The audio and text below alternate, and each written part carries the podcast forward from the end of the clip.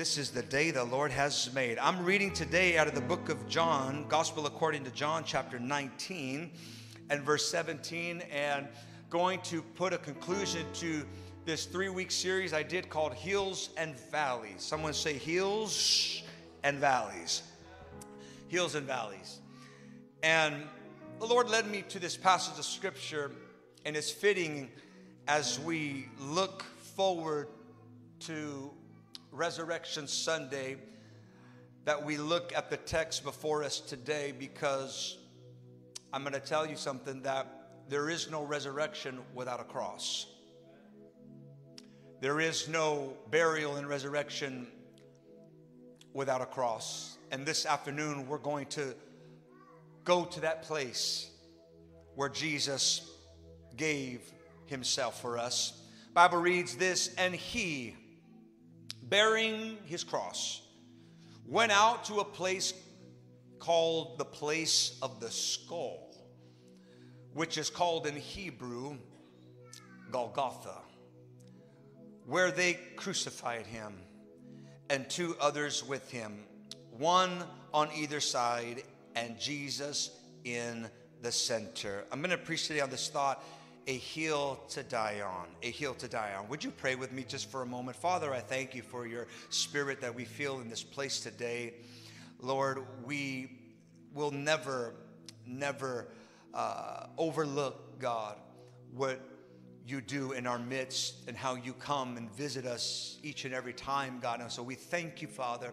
We thank you, Lord, for your presence we feel. But now, as we step into this next phase, we ask God that you would speak to us, that you would transform us, that you would do a work in our lives, and that before this service is over, we leave more than just excited, more than just hypeful, but hopeful for what you're going to do in our lives. Father, we give you all the glory. In Jesus' name we pray. Everyone say amen. You may be seated in his presence. One time during an intense conversation where I took a strong position. It was one of those uh, heated conversations. Someone asked me this question. They said, Are you sure that this is a hill you want to die on? And I confess that at the time, I didn't know what that meant. But I later learned that that phrase, a hill to die on, refers to how important it is to choose your battles and how we must assess our actions and our decisions to see if it is worth the effort it's going to take. I learned that any hill you die on is a place of great conviction. Any hill you choose to die on is any stance you're willing to fight for, any ground or conviction that you're willing to fight for, no matter what it costs you. Amen.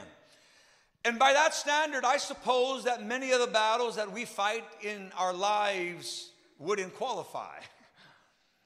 I think there's only uh, maybe a handful of hills, maybe just one or two. Just very few hills in life that I personally, I don't know about you, but that I personally would be willing to die on. Things that I would be willing to sacrifice everything for. Amen. And I think that puts it uh, life into perspective. Amen. Even before I get into the heart of the message today, that we ought to assess the battles that we're fighting in our life. And many of the things that we entangle ourselves uh, in are just not hills that we are really willing to die on. So we must ask is it even worth it at all? Amen. Is it even worth it? But there are some hills, amen. There are some places in our, I, I would say that, that my family, amen, my children, uh, and their future. I think that for me, in fact, I know that's a hill I'm willing to die on. Is there any parent here today that would agree with me on that? And when it comes to your children, that's just a hill you're willing to die on. I believe that, that, that the gospel, amen, that the doctrine, that the word of God, that that's a, that's a hill that I'm willing to fight for no matter what it costs me. Amen. And and I'm telling you, after that, there's just a, a few more things that maybe I'm willing to, but there isn't much. There isn't much after that. And yet, any hill that I would die on personally, whether it's literally or figuratively, would pale in comparison to the hill where our Lord Jesus gave his life. Calvary in Latin, Golgotha in Hebrew, they both refer to the same hill known as the place of the skull. Because of how the hill was shaped, it resembled a human skull. If you look at this hill today, some of the, the, some of the look and some of the features of the hill may not be so prominent as they were 2,000 years ago, but, but 2,000 years ago, this hill uh, was identifiable from uh, even a distance as the heel of the skull. And so, therefore, it gained that reputation, that moniker. Such a morbid description seems to fit the place that has become synonymous with the crucifixion of Jesus Christ, with the cross of Christ, the place where Jesus chose to die, the place where he bled and died for our sins. It seems fitting in my mind and in my estimation that the, the hill called the place of the skull, which just has a, a, a morbid connotation to it, a deathly uh, significance to it, would be the place where our Lord Jesus would hang his head and be nailed to a cross in order to die for our sins. And I don't believe that it's a coincidence that this was the place where Jesus would take his last breath, that this would be the place where the ultimate price would be paid for our sins. Of all the places, or even in the in the world or even in the Middle East where Jesus could have been crucified, he chose this hill near Jerusalem. This, this place would be the place of and the site of his shame that would display openly for the world to see. It would be the setting of his affliction. It would be the location of his ultimate sacrifice, the place where the spotless lamb would be led to the slaughter, the place where, as Isaiah portrayed, he would be wounded for our transgressions, that he would be bruised for our iniquities, that the chastisement of our peace would be upon his shoulders, and by his stripes we are healed. Somebody say amen today. This would be the place that he would pay the ultimate price, not a valley, not a desert, not a plain, but a hill. A hill far away, a hill where that rugged cross would be planted in the ground like a tree and two criminals on each side would be hung and suspended between heaven and earth and that our Lord and Savior, an innocent man, a man that had done no wrong and found no fault in him, this man, this God man, this uh, Jehovah, this Elohim, this great I am, robed in human flesh, would come and pay the ultimate price today. And so I very much today want to elevate that hill. There's a lot of hills in the world, beautiful mountains with scenic uh, uh, arrangements of flowers and trees and grasslands and, and beautiful uh, uh, sceneries and waterfalls and nature. There's a lot of hills that you can go to in this world and be mesmerized by their beauty and, and take pictures and, and, and send them. And, and, there's a lot of hills that mountain climbers would, would want to climb and plant their flag and conquer. And there's a lot of uh, summits all throughout the world uh, that are that are famous and that are notorious. But but the hill that I've come today to preach about, in my estimation, is a hill that has no rival and has no equal. And it is not beautiful for the flowers that decorate its hillside. It is not beautiful for the way that it is set against the backdrop of Palestine. It is not beautiful for its topography and for its trees and for how wonderful it is situated. This hill is beautiful in my faith and in my heart today for the simple fact that it is the place where our Lord Jesus Christ went and to die in order to redeem us from our sin. And so, for that reason, I want to elevate this hill in our hearts today today. Somebody give God some praise.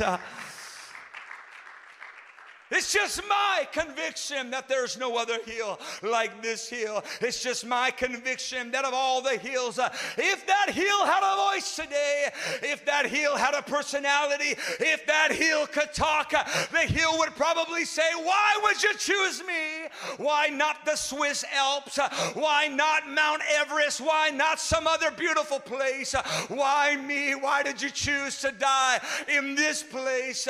And I want to today paint for you a picture. I want to take you all the way to the Middle East, all the way 2,000 years ago. I want to take you up that hill called Calvary, that hill of the skull, that hill of Golgotha. I want to take you up to that place today and show you why it is possibly that the Lord chose this location, this hill to die on.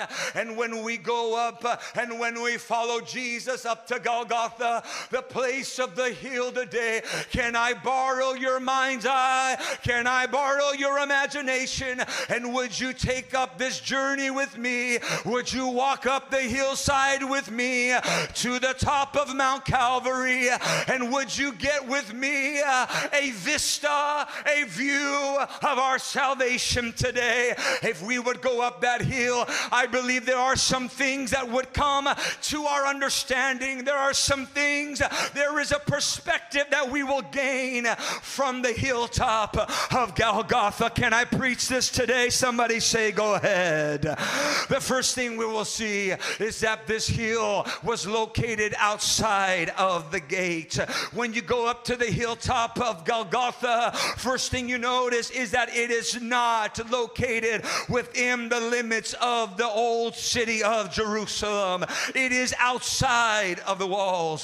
The first thing we must pause to consider today is the location of Calvary, of Golgotha, in proximity to the city of Jerusalem. This storied city with ancient roots uh, and great narratives uh, throughout the Word of God.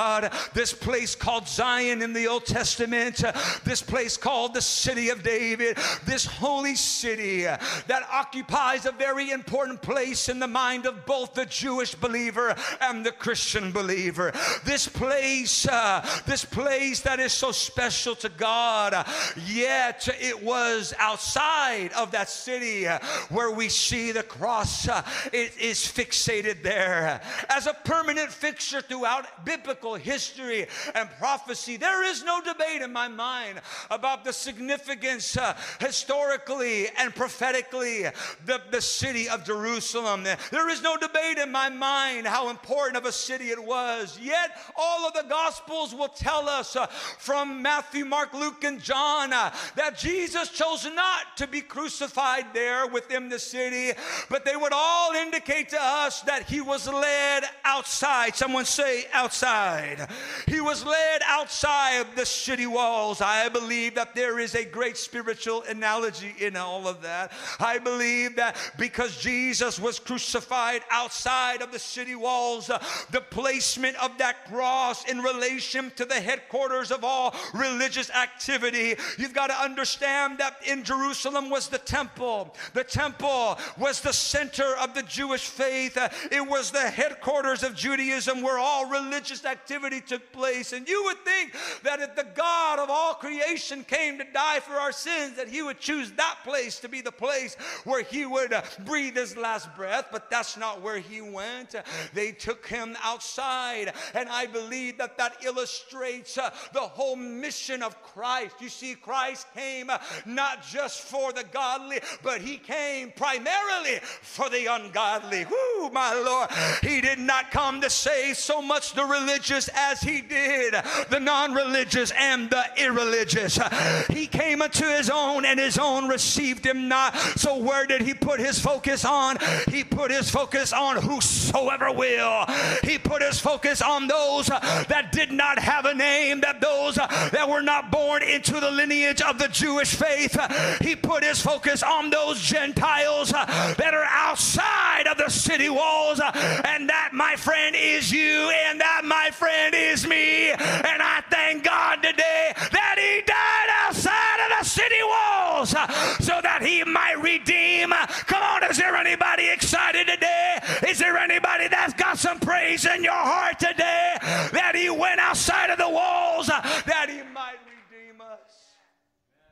It's not random that God fulfilled Christ's atonement or that, or that Christ fulfilled his mission by going outside. There is a beautiful Old Testament picture that we find in the author of Hebrews attempts to connect these two events, two events, an event in the Old Testament, an event here at the cross to help us understand the, the perfection of God's plan, fulfilling all the Old Testament systems of sacrifice. And he shows us here in Hebrews 13 11. Watch what he says for the bodies of those animals whose blood is brought into the sanctuary by the high priest for sin are burned outside the camp. This verse describes the sacrificial system of the Mosaic law in which the high priest once a year on the day of atonement uh, would take that animal sacrifice and, and this animal sacrifice uh, would be symbolic of the atoning or the covering uh, of the sins of Israel, God's people. And they would take them outside. Someone say outside. Outside of the camp. And the purpose for that was to illustrate, even if just in a figurative sense, symbolically, how the sins of Israel Israel were carried away outside and removed outside of their community because the purpose of God is not to leave us in our sinful state. The purpose of God is not to do a halfway work in our life, but He wants to scrub out and remove every iniquity, transgression, and sin from our lives. Somebody say, Amen. And so they would take the sacrifice outside of the city gates, and there the sacrifice would be pleasing unto God and would cover the sins symbolically of the people of God. And so now we have a clear picture who Jesus, being the fulfillment of all Old Testament and Mosaic law. Oh, hallelujah. He himself, as the high priest, who, my Lord, if I had the time to teach it, I would, because Christ is both the high priest and the sacrifice. That's a whole other lesson all by itself. But he is led to the outskirts of the city. And just as the high priest would go and offer sacrifices, watch what verse 12 says. Therefore, Jesus also, that he might sanctify the people with his own blood, was suffered outside of the gate. It was the divine plan of God, which I hope excites you and motivates you today to take our sins and to suffer outside of the gates so that you and I, who found ourselves on the outside looking in, found ourselves, hallelujah, marginalized, found ourselves on the fringes of heaven. God said, I love you enough to go to the outside so that I might bring you on the inside. I wonder, church, if there are any redeemed people today, any sanctified people today that can take 30 seconds uh, I want you for the next 30 seconds uh, to give God some glory that He went to the outside of the gate. Uh, come on, people of God. Can you lift up your voice? Can you lift up your hands? Can you shout hallelujah? Can you shout amen? Come on, shout hallelujah. Thanks be to God that he went outside the gates. He went outside the walls, the walls of Jerusalem, the walls of religion, the walls of, of, of, of pedigree, the walls of exclusiveness. At Calvary's Hill, we see love without walls. We see grace without walls, mercy without walls. And I am grateful today for Calvary. I am grateful today for the for that for that hill of the skull because there outside of the gates he bled and he died for us who were outside of the gate. Somebody say, Amen. Another view from Golgotha. Can I show you another view today? We're already standing on top of the hill. We might as well turn another direction and took all the gaze in to what Christ did for us at Calvary. Can I show you another view? Amen. I want you also to see two gardens this afternoon. I want you to see that from the from the hilltop of Golgotha there are two gardens. And the Bible tells us that, that there were there was a garden there. Amen. He tells us in John 19 41, it says this now in the place where he was crucified, there was a garden. Someone say a garden. There was a garden in this place. There was a garden, and not just one, but two. And I'll show you what that means.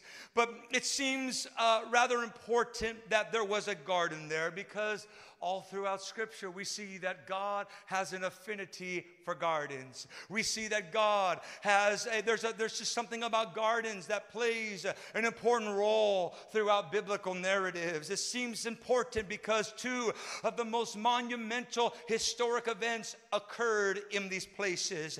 In fact, one could argue that God's whole plan of redemption is but a tale of two gardens. God's whole plan to redeem his people in the world and save us from our sin is really just the connecting point between two gardens. Amen. The first garden that we see is the garden found in the book of Genesis. God created Adam and he placed them in the garden of Eden. And Eden was, for all intents and purposes, God's perfect plan on the earth. Amen. Eden was God's perfect plan for man. And God placed Adam there. And, and this was a beautiful place. It was paradise. It was heaven on earth. However, as we know, sin entered the world world in this very same garden. This garden was darkened. This garden now all of a sudden becomes a place of iniquity. And now this once beautiful place has been blemished and damaged by sin because of Adam and Eve's disobedience. And they, they ate from the tree of the knowledge of good and evil. Can I, I just want you to see the, the first garden today. I want you to see the first garden because you see, I believe that while Jesus was hanging on the cross, I believe that while he, no, Mount Calvary is not that high, but from where Jesus was spiritually, he was in an elevated place. And I believe that in the mind of God, who exists in eternity, who has no start and no end, but exists in infinity, I believe, uh, I don't have a verse to back it up, but I just see looking at all the scripture, looking at what Jesus came to do, that as Jesus hung there on the cross, uh, he didn't just see what was around him, but I believe that he was looking all the way back to the Garden of Eden because from that point on, sin entered the world. And I have one Bible I can tell you is that he is the lamb that was slain from the foundation, so from the world, from the, from the very beginning, we see that God had his eyes on the Garden of Eden. And through this one single act, he had to come and undo everything Uh, that Adam and Eve did. But you've got to see that first garden because if you don't see that first garden today, church, uh, then you won't appreciate the second garden in our eyes. You won't appreciate fully what the second garden represents. So we must understand there are two gardens. Uh, as Jesus is hanging there on Mount Golgotha, he in his mind's eye can see the Garden of Eden where his plan for man crumbled and man disobeyed him and how that must have broken his heart to see the perfect design go awry. It must have broken his heart. Uh, but now he is here on Mount Calvary, dying for the purpose uh, of redeeming man. And where did he choose to do it? Uh, in another garden. There he is. There is a garden around him. There is a garden there. And I just cannot overlook the fact that in this garden, Jesus undid everything that the last garden put us into. He brought us out of the dilemma that the last garden put us in. He brought us out of the predicament that the last garden put us in. I thank God today for the second garden. I thank God today that He came to repair the breach, uh, to redeem and restore us back uh, to our original state with God. Clap your hands and give God some praise today plan of God was fulfilled through a second garden, the gardens of Calvary. And notice with me just for a few moments here, notice now the contrasting themes between these two gardens. Uh, I want you to appreciate the beauty of God's plan. I want you today to appreciate the richness of the scripture and how God has everything already worked out from the beginning to the end.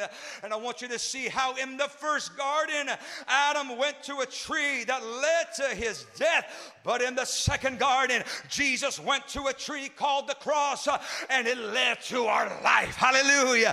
I want you to see that in the first garden, Adam took a fall, but in the second garden, Jesus took a stand. I want you to see that in the first garden, sin overcame the world, but in the second garden, Jesus overcame sin. I want, ah, well, somebody would get excited with me today. In the first garden, it was paradise paradise lost, but in the second garden, it was paradise found. Because Jesus told the criminal next to him, Today you're going to be with me in paradise. Somebody give God some praise today. Is there anybody that is thankful for the second garden? Somebody shout hallelujah. Thank you, Jesus, for that garden. Oh, yes, oh, yes. He came uh, to set the record straight. He came to put things back in order. He came, he said, uh, through one man's disobedience in a garden brought death, but through another man's obedience in the garden brought life. And this is where we are today as we stand atop of the hill of Golgotha. We see two gardens. Thank God for the second garden. Thank God for the hill. Thank God for the skill of the skull where Jesus died for our sins. Hallelujah. He chose a hill for its spiritual, strategic location. Outside the city gates, I'm almost done here. Outside of the city gates, whew, praise God. Amen. Don't forget, it was outside of the gates. And also, it was in view of the two gardens. The first and the second. Oh, but not just there. There's, there's, there's one, can, can we turn one other view? Can we look from Calvary's hilltop? One other place. Does, does anybody want to hear about, about possibly a third window that we can look through?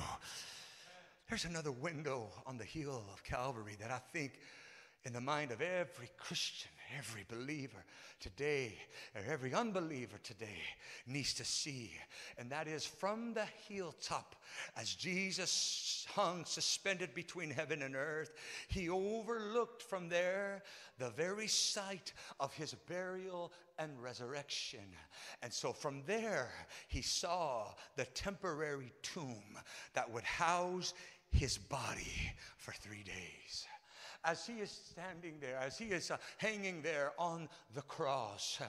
Not only was there a garden, but scripture says in verse 41 of John 19, and in the garden, it wasn't just a garden, uh, in the garden, a new tomb. Someone say a tomb. A new tomb in which no one had been laid. I had always thought in my mind and assumed that Jesus' burial tomb was some far distant place away or some uh, place out of the eye's uh, vision from where Jesus died. I'd always assumed that the place where Jesus would be buried was not in the same vicinity of where he died. Uh, can't explain why I thought that way, but just that's just how I imagined it would be. But upon examining the topography of Calvary, upon looking looking at the heel of the skull uh, more closely, I was surprised to learn just how close they are in proximity to each other.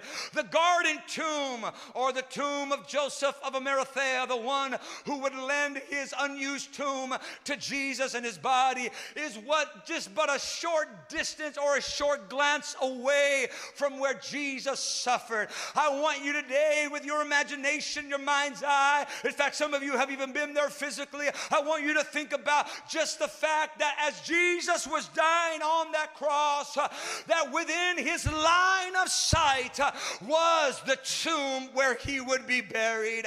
I think it's incredible. I think it's amazing to me that the eyes of our Savior, as he was bleeding and dying for us, uh, that in that moment he could see the very place where they would lay him. He would see the very place uh, where his future was. I think it is interesting. It is more than interesting, it is profound that the eyes of our Savior found and saw the very future that he would embrace uh, just three days after his crucifixion.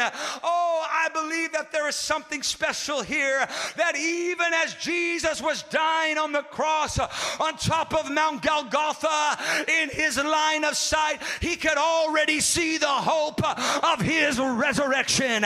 In his line of sight, he can already see that what you see here is not the end. That, oh my God, somebody, he had to know in his mind, it looks bad right now. I'm bleeding right now, and yes, I'm even going to die, but I see right over there that in three more days, my body is going to come up out of that grave. Somebody ought to clap your hands. Somebody ought to lift up your voice. Somebody ought to shout hallelujah because our God had a plan from the would you close your eyes for a moment? I just feel the Holy Ghost. I feel conviction in this place. I feel the tug of God on somebody's heart right now. You need to know, hallelujah. I'm reminded of what Hebrews tells us. Hebrews 12 2 says, This had to be on God's mind. This had to be on the mind of Jesus. It says, For the joy. Someone say the joy. Come on, say it like you mean it. The joy. Was set before him.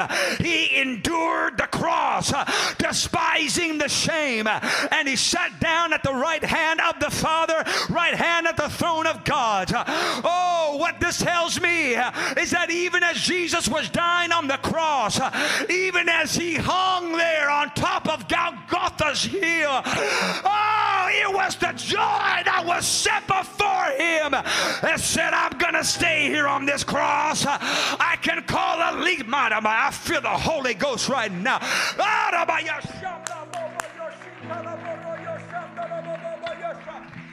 I could call a legion of angels if I want to. Ah, the other criminal on this side said, If you are the Son of God, then why don't you get us out of here? You don't think Jesus thought about that for a moment and said, I could end it right now, just like some of you are going through trials and tribulations, and you're saying, Oh, I would just like God to end it now. But for the joy that was set before him, he endured the cross. What joy! The the joy of the Lord, the joy unspeakable and full of glory. You know that joy that you feel in your heart today? It's not because you woke up on the right side of the bed, it's because God is good and His mercy endureth forever. You're gonna make me preach harder than I have to today. You're gonna make me work harder. You should be more joyful than you're acting right right now. Shame on you if I've got to preach like this and you don't get joy. Shame on you if it takes all of this and you forget what God did for you. We better not ever forget that He endured the cross and He died for our sins and He left us to the very end. We ought to celebrate. We ought to celebrate today. We ought to not be ashamed to lift up our voices and to lift up our hands and to say, Thank you, Jesus. Oh, hallelujah. I mean, no disrespect today. I mean, no disrespect. Don't be offended with the preacher today. I mean, no disrespect. It's just that I'm tired of seeing a generation get excited about blessings and miracles. I'm tired of seeing a generation that'll dance around the floor for a new car, that'll dance around the building for a new job, that'll dance around the place for this and for that, a boyfriend or a girlfriend, whatever it is, and we don't know how to dance and we don't know how to shout and we don't know how to rejoice and God and let God move simply because of Calvary. Oh, oh God. Yeah. Yeah. Even our songs today. Oh, we just sing about all kinds of stuff today. Oh no, but we just and we took our focus. Where did we take our focus off the cross? Uh, oh, oh, you know, with the blood, it's ooh. Oh, I'm gonna date myself right now. That's all right. I'm old. I'm just I'm just old now. I don't care. Oh, we used to sing songs like the blood, for it reaches. Oh my God. Hey, it reaches. Where does it reach, brother? Some of y'all don't know the song. You're gonna have to Google it today. But it reaches to the highest mountain. I'll tell you what mountain it reaches. It's the Mount Calvary. It's the Mount Golgotha. It's the, and it flows to the lowest valley. What have I been preaching for the last three weeks? I've been preaching hills and valleys, hills and valleys. And I come to tell somebody today that the blood of Jesus can reach you no matter where you I said he can reach you no matter where you are.